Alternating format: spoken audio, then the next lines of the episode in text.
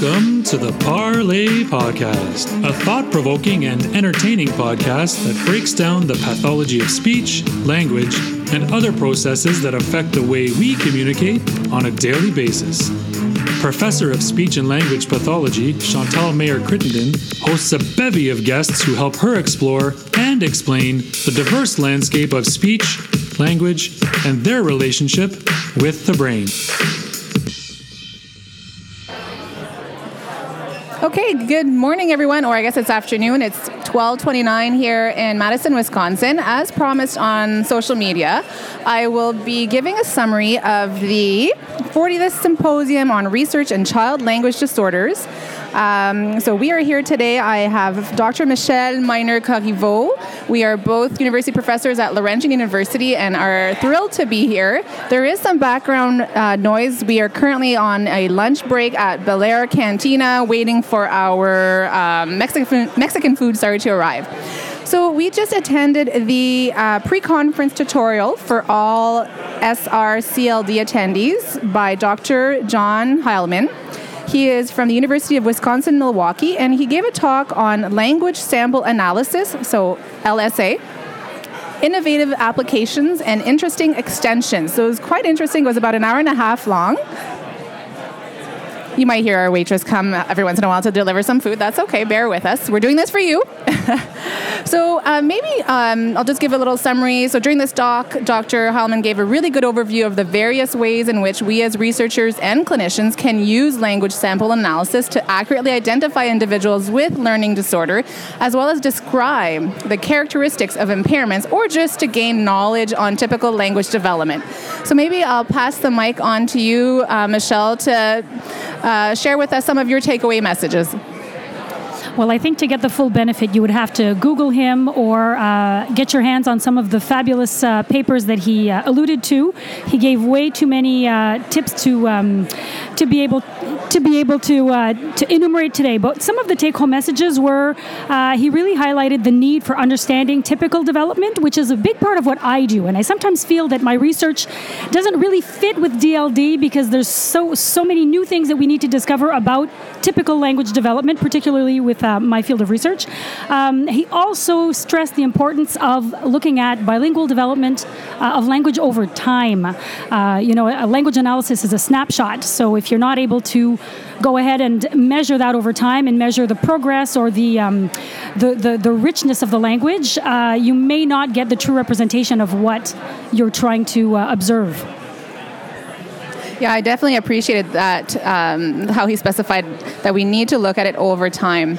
Now, he did talk about how we can use language sample analysis to document generalization, which I thought was interesting. So we can use LSA as an outcome variable. So, for example, if you're wanting to work, he gave the example of working on ED past tense. And so you can target that in your therapy, ED and senses, but then use language sample analysis and narratives, for example, to see if what you've taught the child in therapy does generalize over time into narratives or other types of conversation or whatnot. Now, maybe, Michelle, what were your thoughts on, hang on, I have to take a pause here. Okay, I had to collect my thoughts there for a sec. So he did talk about the various types of language samples that we can elicit, so maybe I'll let Michelle touch base on that. So he talked about trying to save time, and often we tend to use shortcuts, but sometimes those shortcuts don't work. For example, if you're trying to elicit a narrative sample or a conversational sample, the child may not have sufficient time to demonstrate the morphological representation or what has been taught in therapy. So he talked about the differences between a simple conversation and how older kids and tweens and teens will use much different language than what we're used to, so it's very difficult to pinpoint some of the difficulties that may or may not occur. He talked about how he uses SALT to check off certain fields, I guess, and so he's able to extract some data from pre-existing language samples that either come within SALT or that he may have produced. Just for our listeners, SALT is a systematical analysis of language transcripts. and so the pro podcaster corrects my lingo. One of the things that I appreciated, that I wasn't really sure that there were stats on that, but he says that only 1/3 of speech language pathologists will collect a language sample.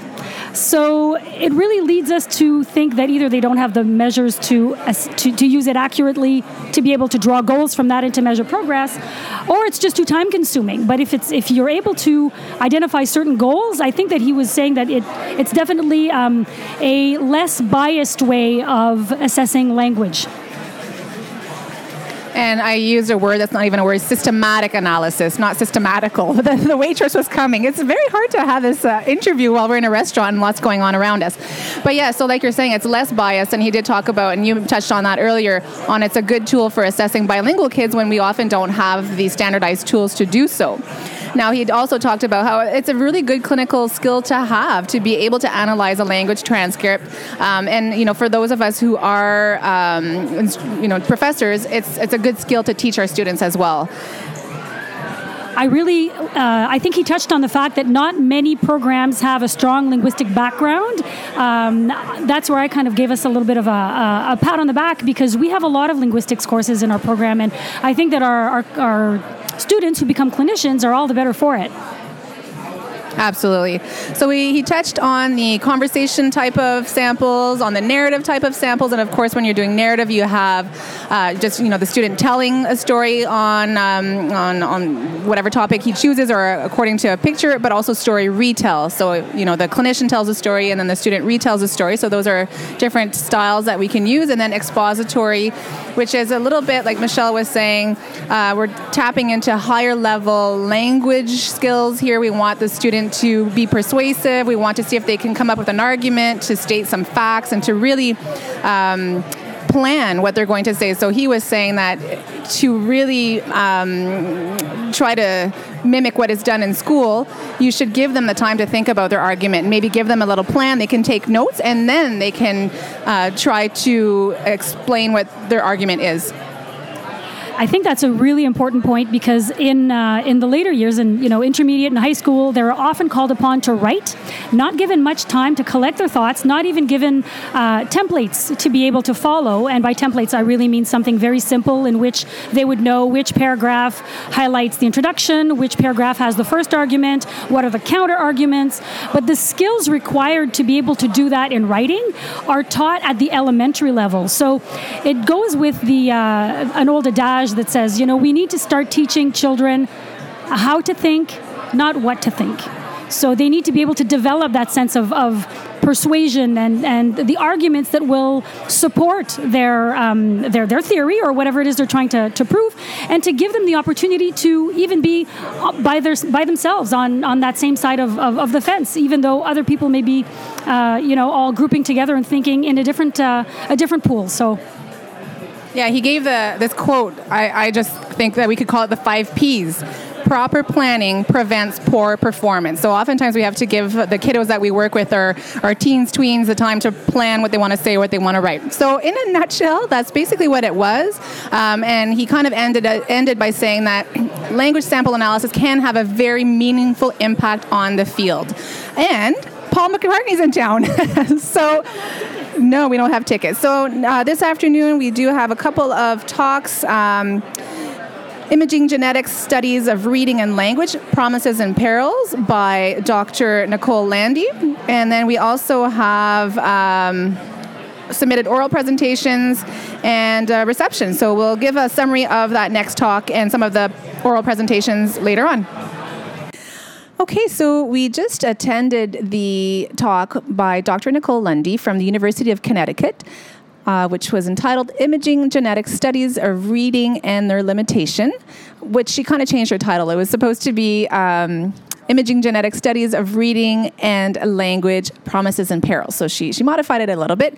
So now Michelle and I are sitting in front of, what did we say it was?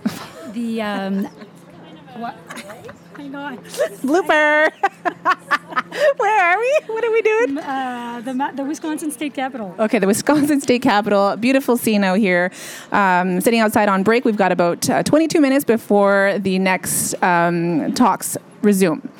So Dr. Landi is a leading researcher in language and reading development, and essentially she was able to show us how genes are or can be related to reading. So her studies were conducted with children who are typically developing or are good readers, or those who might be poor readers, which she went on to use the term dyslexia. So just quickly...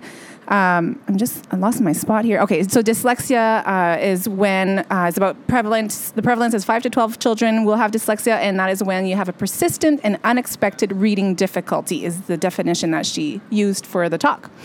Okay, so she started off by giving us a few take-home points. So the first one was that studies link some specific genes with reading, but account for limited variance in reading skill. Imaging genetics approaches can tell us about brain mechanisms that link genes to behavior. And imaging genetic studies may help to identify reading genes. So this is going to be a little bit harder to summarize, but Michelle and I are going to do our best. So Michelle, did you want to give it a go?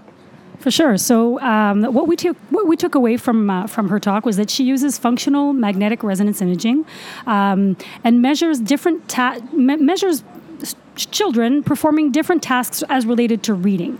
So these tasks ranged from word and non-word reading, reading comprehension, phonological awareness, phonological memory, spelling, and IQ. And later on, she added vocabulary and some areas of metalinguistics to her study.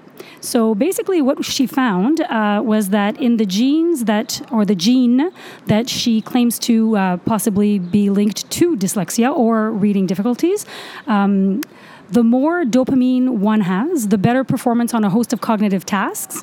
But the genotype that is associated, more closely associated to difficulties, is found in, I forget the percentage of the population, but essentially everyone left the room saying, well, how do we become a MET carrier? Because they seem to have the better outcome with certain tasks. She also went on to say that brain and behaviors indicate possible mechanisms by which they can impact reading, but it's a very, very small piece of the puzzle. So many genes can impact reading, but she only looked at one or two of these genes. Yeah, I found it very interesting how she talked about dopamine, and I think I've mentioned dopamine a couple of times in some of my podcasts. So again, just a quick summary, dopamine is a neurotransmitter, so one of those chemicals that is responsible for transmitting signals in between the nerve cells, which we call neurons. So she was saying that... if you do have a certain gene, it is an enzyme that degrades prefrontal dopamine. So if you have the gene substitution, you would have an increased level of dopamine. And those who have an increased level of dopamine, like Michelle said, are typically better at working memory and planning tasks, and also better at certain reading tasks. Didn't she also say that those with higher levels of dopamine are those who respond more positively to reinforcement? So a good reader who takes pleasure in reading, who is successful at reading, will tend to read more. Whereas, if we can do some inferencing there, the opposite would also be true. So someone who's having a harder time decoding and a harder time gaining the message from the written material may shy away from it, so they're not getting as much practice, and so that leads to it's a snowball effect leading into their difficulties as well. Exactly. And she did talk also about the BDNF gene. So she said less BDNF will translate in performance that is not as good on task with reading and memory. These children may have poorer episodic memory, working memory during encoding and retrieval. So very interesting to see the link between genetics and reading, but there is, like she said, a lot of variability. Now, she was looking at functional MRI, but like Michelle said, also those behavioral tasks. So they would perform certain tasks, see how they scored on those, and then see if there was a correlation with what they saw functionally. She did notice that it's very difficult, even for her, to parcel out which parts of the results are linked to the brain versus the environment. So if she's having a hard time doing that, you can imagine a clinician who doesn't have access to functional MRIs. I think that we're relying on them to inform us so that we can better predict people who may require more support, because at the very beginning of her presentation, she did say that those who are more at risk for reading and writing difficulties those difficulties tend to be present in their genotype. So it's present from birth. So the environment is responsible for stimulating them, and I'm sure that can help them compensate. But there definitely is a link there that if we know someone is predisposed to it, plus add on to that low socioeconomic status, possibly some family history in there, you're definitely looking at some pieces of the puzzle that help you to understand and so to better treat these individuals. If only as clinicians we had gene mapping tools in our clinical settings. Now, she did talk also about the risk gene for developmental language disorder, the SETBP1. So it is still poorly understood, but it is said to be involved in DNA replication, cell death, and gene transcription. She said that it is associated with complex sentence productions, and there was a study conducted with a geographically isolated population in northern Russia where there is a high prevalence of DLD. So I'm definitely going to take a look at that because that seemed to be quite interesting. So she wanted to know if this gene, the DLD-related gene, is related to reading. And the behavioral findings were that the gene was, in fact, associated with a number of behavioral tasks in the language assessment. So there was the strongest association was with, like Michelle talked about earlier, phonological memory, which is in the right superior parietal region. So then they had pseudowords and words. So there was greater activation during pseudoword reading. And so they were showing that there was a certain part of the brain for these poor readers that was activated. So SETBP1 may be involved in compensatory activation during reading, which was also quite interesting. I really found it interesting, which has nothing to do with her study, but she said that they are a completely donation-funded study. So donations are accepted if ever anyone's looking for us to answer some questions that they're posing in their clinical studies, in their clinical settings. We would love to hear them and see if we can come up with some more clinically relevant intervention-based models for those with reading difficulties. For sure. So that's pretty much what I summarized from that talk. It's definitely new information for me. I'm not familiar with this type of research looking at polymorphism and single nucleotide polymorphism and endophenotypic variability. That's all. I have a hard time even saying it.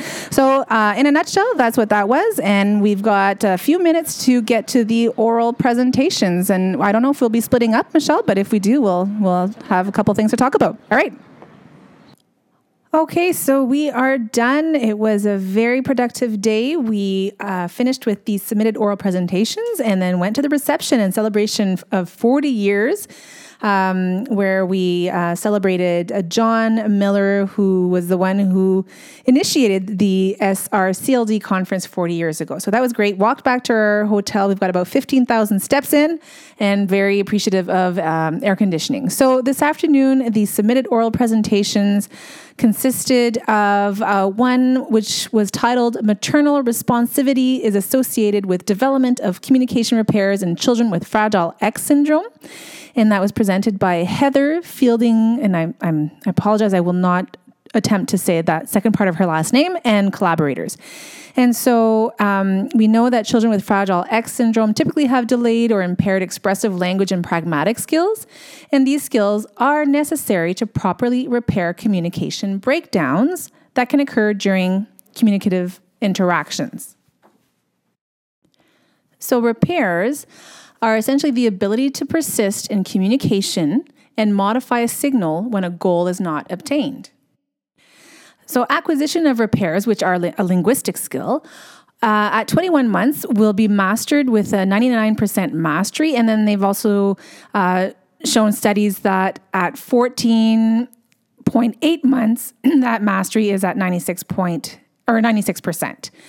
And of course, the complexity of the repairs will increase with age.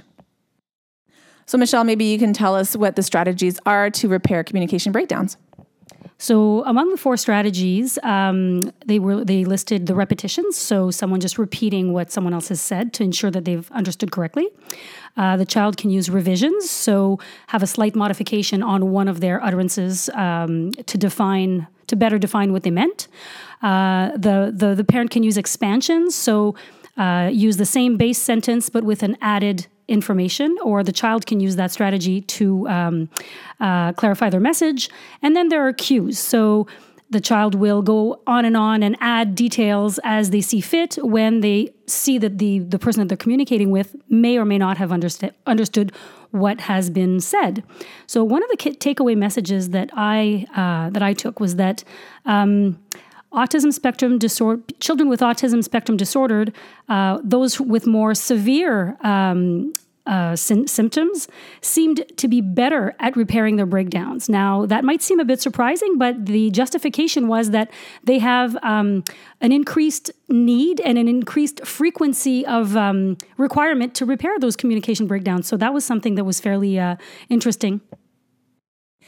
And we do know that a lot of children who have Fragile X syndrome also have ASD. But Michelle, what I understood from that is that children with ASD will often use less complex repair strategies, such as more repetitions instead of expanding and changing the words that they used. You're absolutely right, Chantal. The ability to recognize those communication breakdowns was something that was noticed among those children, but the complexity of the cueing certainly didn't reach the higher levels as it would have in someone with less of an intellectual delay. One of the things that struck home for me was that, I just mentioned that typically these skills are mastered by 21 months, so quite young, not even 2 years of age. And so they showed that when you acquire these repair strategies, then there is a plateau there. You've mastered them. So there's not going to be a whole lot of differences between, let's say a 3-year-old with typical development and a 3-year-old who may have a disorder of some sort, but has already mastered those skills. So it is normal to see a plateau of these repair strategies at a certain age. Mm-hmm. And if you think of how young the children in the sample were, one of the things that that hit home for me was how often we seem to underestimate children's abilities. And one of the things that she said was that the ability to recognize the communication breakdowns and to produce some type of repair, one of the four kinds, really exists in individuals with the most rudimentary skills. So you don't have to be very old to be able to get there. So that's why the plateau happens at an early age, and you can't go above mastery. So once they've learned it, and then there seemed to be less of a difference with their age-matched or intellectually matched peers once they've gotten to that point. So we do know that autism is a social communication disorder, so they have impaired theory of mind, difficulty in communicative interchange, difficulty learning social rules, difficulty with intentions. It's quite similar, I guess, with Fragile X syndrome. And, essentially I saw a tweet by Dr. Michelle St. Clair, who was also at this talk, and she tweeted that the take-home message, the bottom line, is that Fragile X syndrome have delays of about 24 months in learning to effectively repair communication breakdown. And this is not predicted by language ability or maternal responsivity. Thank you. Michelle, did you have something else to add for that talk?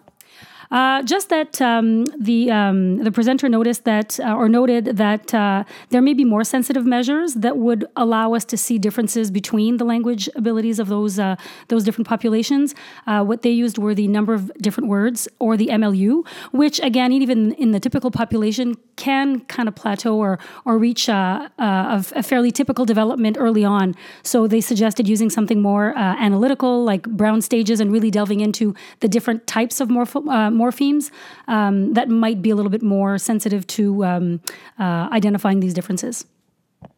Which comes back to the very first talk, the tutorial on language sample analysis, if you're really wanting to look at MLU and all that. So that's great.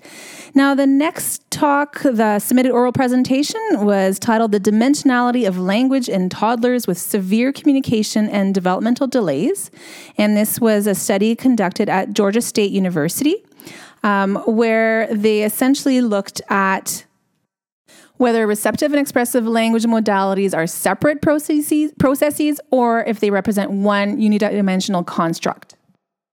She talked about how, although most clinical language assessments make a clear distinction between receptive and expressive language skills, there are mixed findings in the literature regarding whether language is a unidimensional construct or if it represents two dimensions of expressive and receptive language. So right now we know very little regarding the dimensionality of language in very young children with severe communication and cognitive delays. So the study used data from toddlers, I think it was 113 toddlers with severe language impairments, to test these two hypotheses. Their participants included children with apraxia, cerebral palsy, Down syndrome, developmental disability, mitochondrial disorder, autism, speech delay, seizure disorder, as well as some without any known etiology.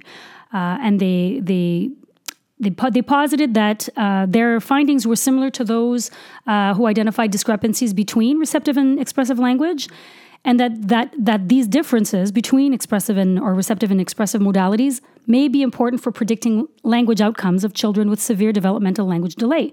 One of the key points was that comprehension is very important.